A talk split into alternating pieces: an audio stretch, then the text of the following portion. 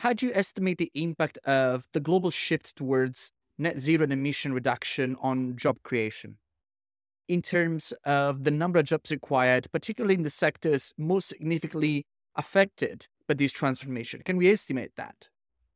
Our estimate here is we need anywhere between, you know, I can say between 30 million jobs and at the higher end, we're looking at about 60, 65 million jobs globally that don't exist today. These are new jobs that need to be created. And the reason why I'm giving a larger breadth over there is I mentioned that not every country, not every company will transition at the same time. And this will happen over time and it will be a phased transition. And that is the reason why we are counting, saying we can't really arrive at one number and then say, that's how many jobs that are needed. At a lower end, it's going to be at least 30 million jobs, new jobs that need to be created. And at the higher end, it's about 60, 65 million new jobs that need to be created. And those jobs will need to be created by 2030, which means that if you are in uni right now, by the time you hit the job market, these new jobs are going to be available. If you're already employed, there's a good mm-hmm. chance that if you upskill yourself, you can get paid more. I think that's the message that we want to convey. And by doing that, you're going to actually help the industry transition in a way better way, a way better fashion. And it's got to be a planned, phased transition, not haphazard, and it's got to be coordinated. Right? Only then uh, we will have limited number of shocks to the job market as well as to the overall economy. This is a transformation. When people say net zero and they say emission reduction, what people are not understanding is this is a global transformation of the economy. It's a transformation of the global economy altogether. It's not just emission reduction because you can't just reduce emissions on its own. You have to look at it from how each and every sector needs to transform. Which sectors do you think will be impacted the most? Which ones will need to go out there and find a whole bunch of new people doing whole different stuff?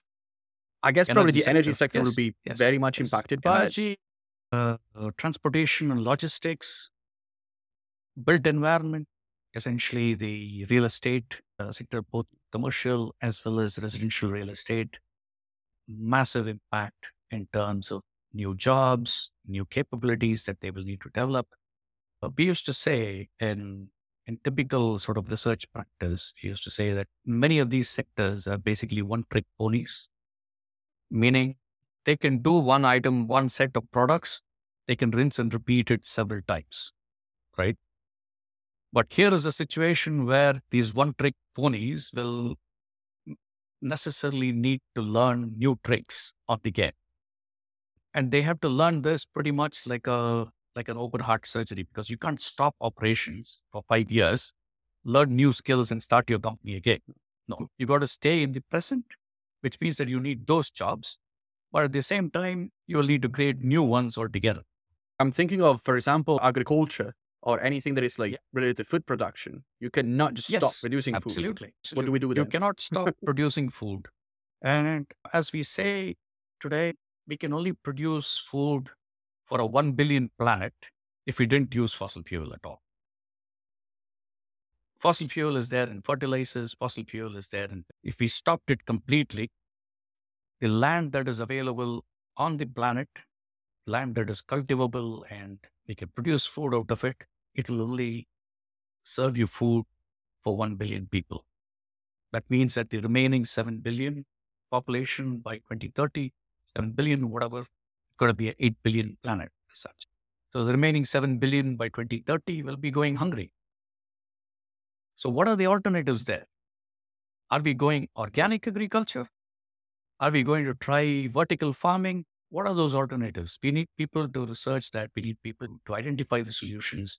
We need people to test it out. We need alternatives to start coming in.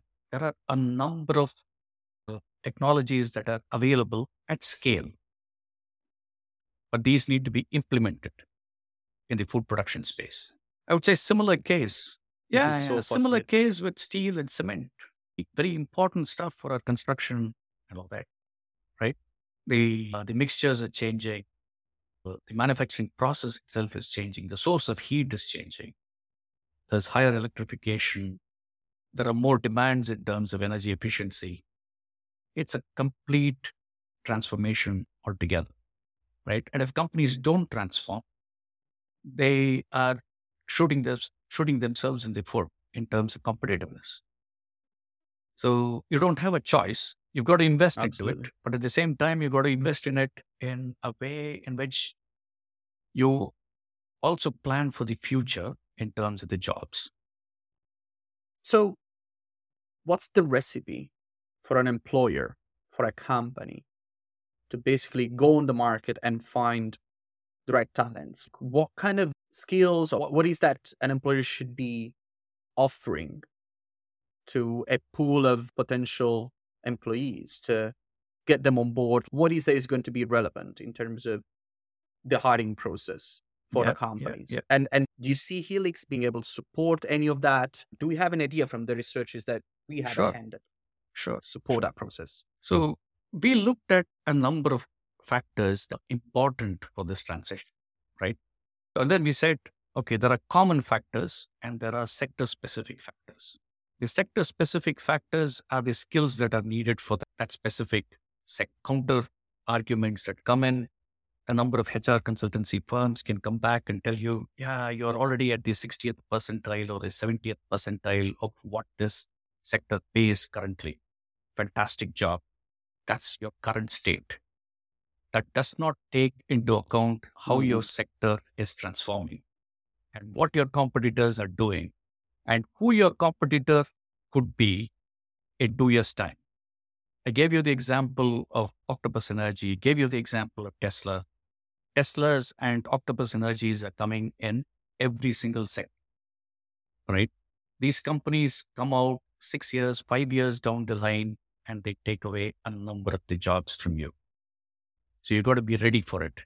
The traditional HR salary benchmarking is not going to be useful for you in this transition. That's my number one uh, factor here. And based on our research, I think there is a lot of work to be done in this area. Secondly, uh, a basic portfolio benefits. We have some uh, elements that we have captured, which are sector specific, but at a very uh, broad sense, employees globally, employees value work life balance and hence the ability to have sufficient number of days off, basically leave and health benefits. I would say there is a lot to learn in these industrial sectors. There's a lot to learn from other sectors. I'm not going to talk about which sector to learn, but there's a lot to learn because in these industrial sectors, the common standards that we are seeing are quite crap. So our research says that you know in a number of countries where there is health and social care covered by the government, there are no health benefits additionally that is being offered by the employer at all. That also means that uh, your HR consultants can come in and say, yeah, this is industry standard today, but think about what happens tomorrow because your competitor is not here as of today. Thirdly, uh, many of these industrial sectors have what we call dead end jobs, meaning people get in at a certain level and there is no progress for the next six, seven, ten years because the, the level above that is managerial and for that they don't have the skills. So they will stay at the same position when they started the job, maybe at age 20, and when they retire at age 65, they will be having pay raises, but they will stay pretty much within the same path. That's got to change. Uh, that's got to change. Drastically needs to change. It needs to change. There's got to be a reasonable career progression. I'm not saying there's got to be career progression across leadership, management, etc., etc., for everyone. No, everyone is not ready for it. but there's got to be additional skills. There's got to be a, a reasonable career progression in these jobs. And all of these industrial sectors are ripe for it. Right? There's a lot, there's a lot of work to do in these areas. And companies that have done really well have done this through a number of programs which are, I can say, simplistic. An example of that is volunteering, where people get leadership opportunities in a volunteering context and thereby develop the skills to position themselves for promotions. We have some excellent examples there. Another one that, that we also see is the ability to build wealth with their current compensation. I'm not saying you create millionaires out of every single employee. I'm not saying that. But from our research, what we are looking at is many of these people in industrial sectors are today struggling to buy a home, right? The ability to get a mortgage, ability to plan a reasonable retirement, uh, ability to finance their children's education where necessary, ability to put uh, emergency funds aside, have some small investing portfolio. None of this exists. It is with a very small bracket, I would say largely managerial employees who are able to do that.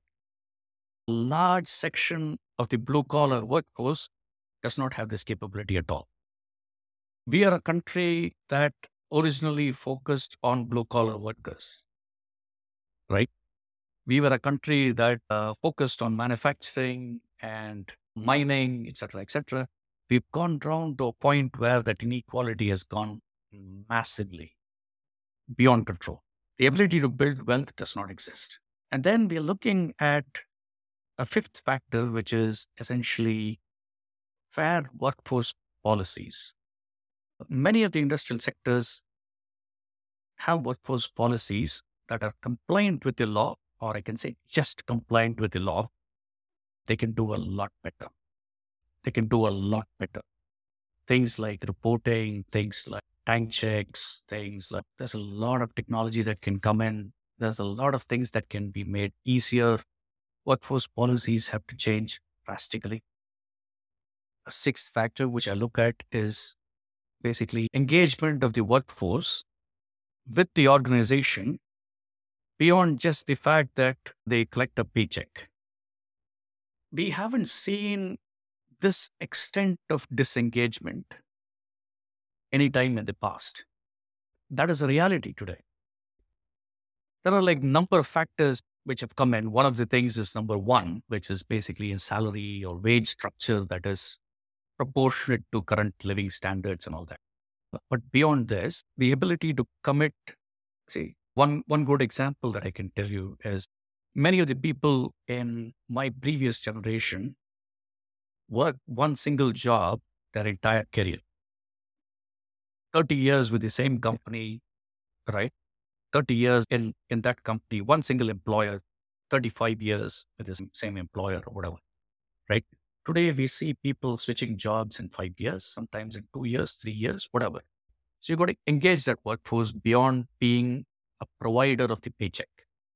I would say many of the industrial firms that we've surveyed, co- collected data, interviewed, etc., they are just a payroll provider, right? The extent of disengagement is shocking, really shocking. And that can't be the case when you want to execute that massive transformation in your business, going net zero, massive transformation that needs to happen. You got to stay competitive, you got to stay profitable, you got to have the right workforce, you can't do that with a disengaged workforce. These are the common elements that every uh, company in these industrial sectors uh, will need to work on. There are a number of sector specific ones, but here I think we would restrict ourselves to the common elements based on our data gathering that we've had and looking at the uh, the number of people changing jobs, etc., and what they talk about so I think let's restrict ourselves here. But when we go into other episodes where we're talking very specifically about a sector, we can talk about some of the sector specific interventions that have to be done in order to engage your workforce? I have the feeling that probably the most traditional sectors will be the ones that will be the most affected by the change yeah. of wind, uh, of likeness of the yes. workforce as well. Because I believe there are a bunch of newer businesses out there addressing like modern day demands and needs that probably they have that sort of work, uh, like workforce engagement yeah. in mind, and they make an effort to make sure that the people working in the company they're happy. Maybe they don't pay the highest salaries sometimes, but they have very happy people who come to the office and hang out with their colleagues. And I've seen some traditional businesses like looking at all those things and trying to make an effort in that sense, in that direction. Though I guess if the organization is very big, this transformation becomes more challenging. Very true. Very true. Yes. A whole bunch of yes. reasons.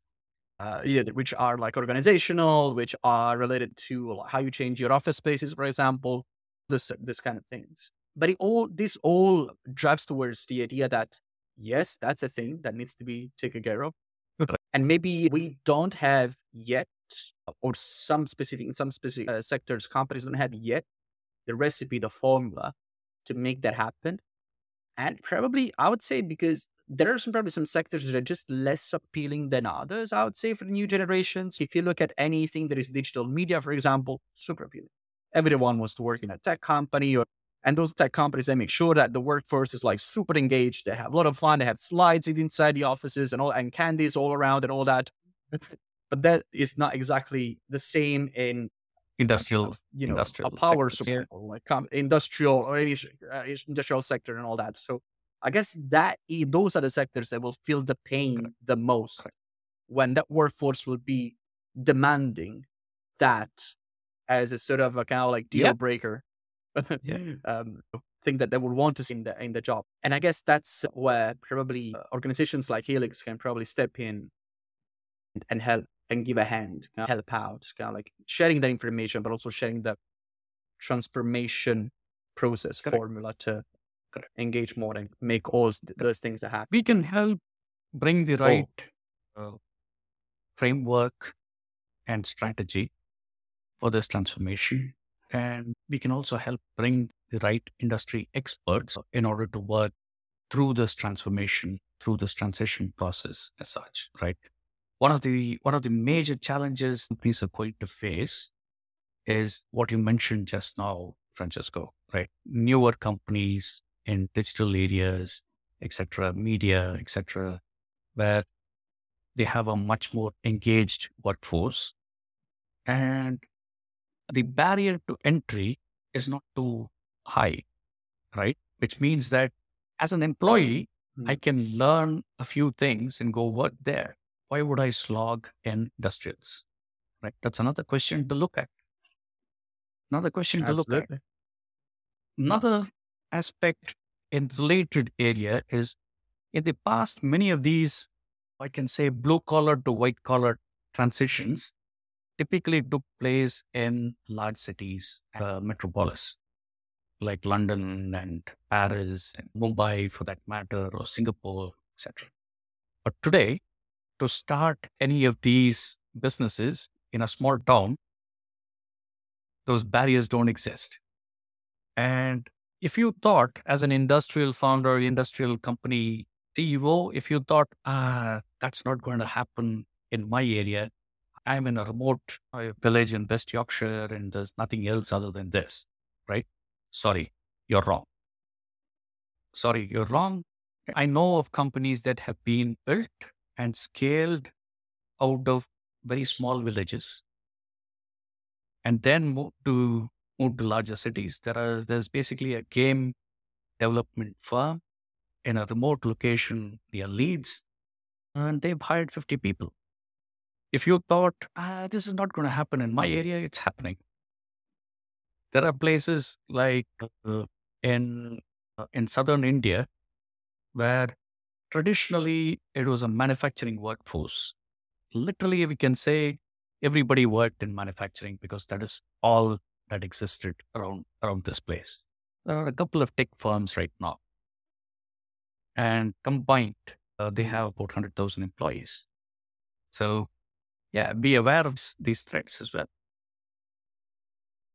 Yeah.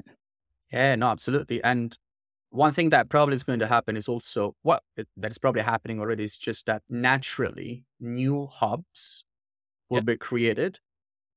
Even the government could step in and say, I'm going to help companies to have more people, more yeah. skilled people to move from London yeah. to Manchester or like other areas in the UK or provide incentives. Uh, yeah, exactly. There, there will be areas. It's coming because yeah. costs are lower and because governments have all the interest expanding and not agglomerating too much in one spot. Uh, the talent and opportunities for people to work. This happened in yeah. banking a few years ago, right? Uh, mm-hmm. If you recall, a few years ago, many of the large banks moved their back office and technology jobs to other UK cities.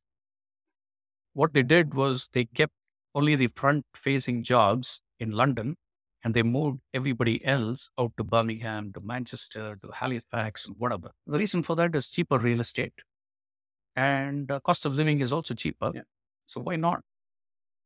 This is all very interesting and very engaging to talk about, especially because this is also so imminent. Like, we're not talking about a far future or something that is happening maybe a couple of decades ahead. Like, this is something that is happening in the next five years, probably. And the feeling is that employers in every sector need to be, and the feeling is that employers in every sector they need to be very aware of what is happening and those challenges they are going towards to. Be aware of it, nowadays. plan for it, upskill your workforce. These are the ways forward, definitely. And that requires strategy, that requires research, that requires a whole bunch of knowledge that needs to get inside the walls of a company. And I'm sure that uh, Helix is working on this and is able to yep. provide yep. such information. Yep. We already work research. with a few carbon intensive firms in cement and oil and gas. Uh, we already work with a few firms. We already work with a bank uh, in this space. Uh, there's a couple of asset managers that we are helping in this process. So not only looking at the emissions reduction alone, but looking at a holistic transition and planning for that transition in a methodical seven step process. Simple, easy to understand, easy to communicate to your teams, easy to communicate to your investors and the general public, and follow a structured methodology to move step by step in an incremental fashion, slowly, slowly reduce emissions, but at the same time remain profitable, remain competitive, and engage a workforce. It seems there is every reason to give this a try. For now, our immediate step is to extend an invitation for interested individuals to connect with us. Anyone eager to collaborate or learn more can visit the helix.earth website and reach out to, to our organization. We're ready to work together on addressing those issues. This conversation has been enlightening, highlighting the rapid changes happening in our world. It's fascinating to learn about all those developments. Special thanks to Somi for sharing all those insights today. I'm looking forward to our next interaction and continue this engaging discussion the upcoming chapters. Thank you.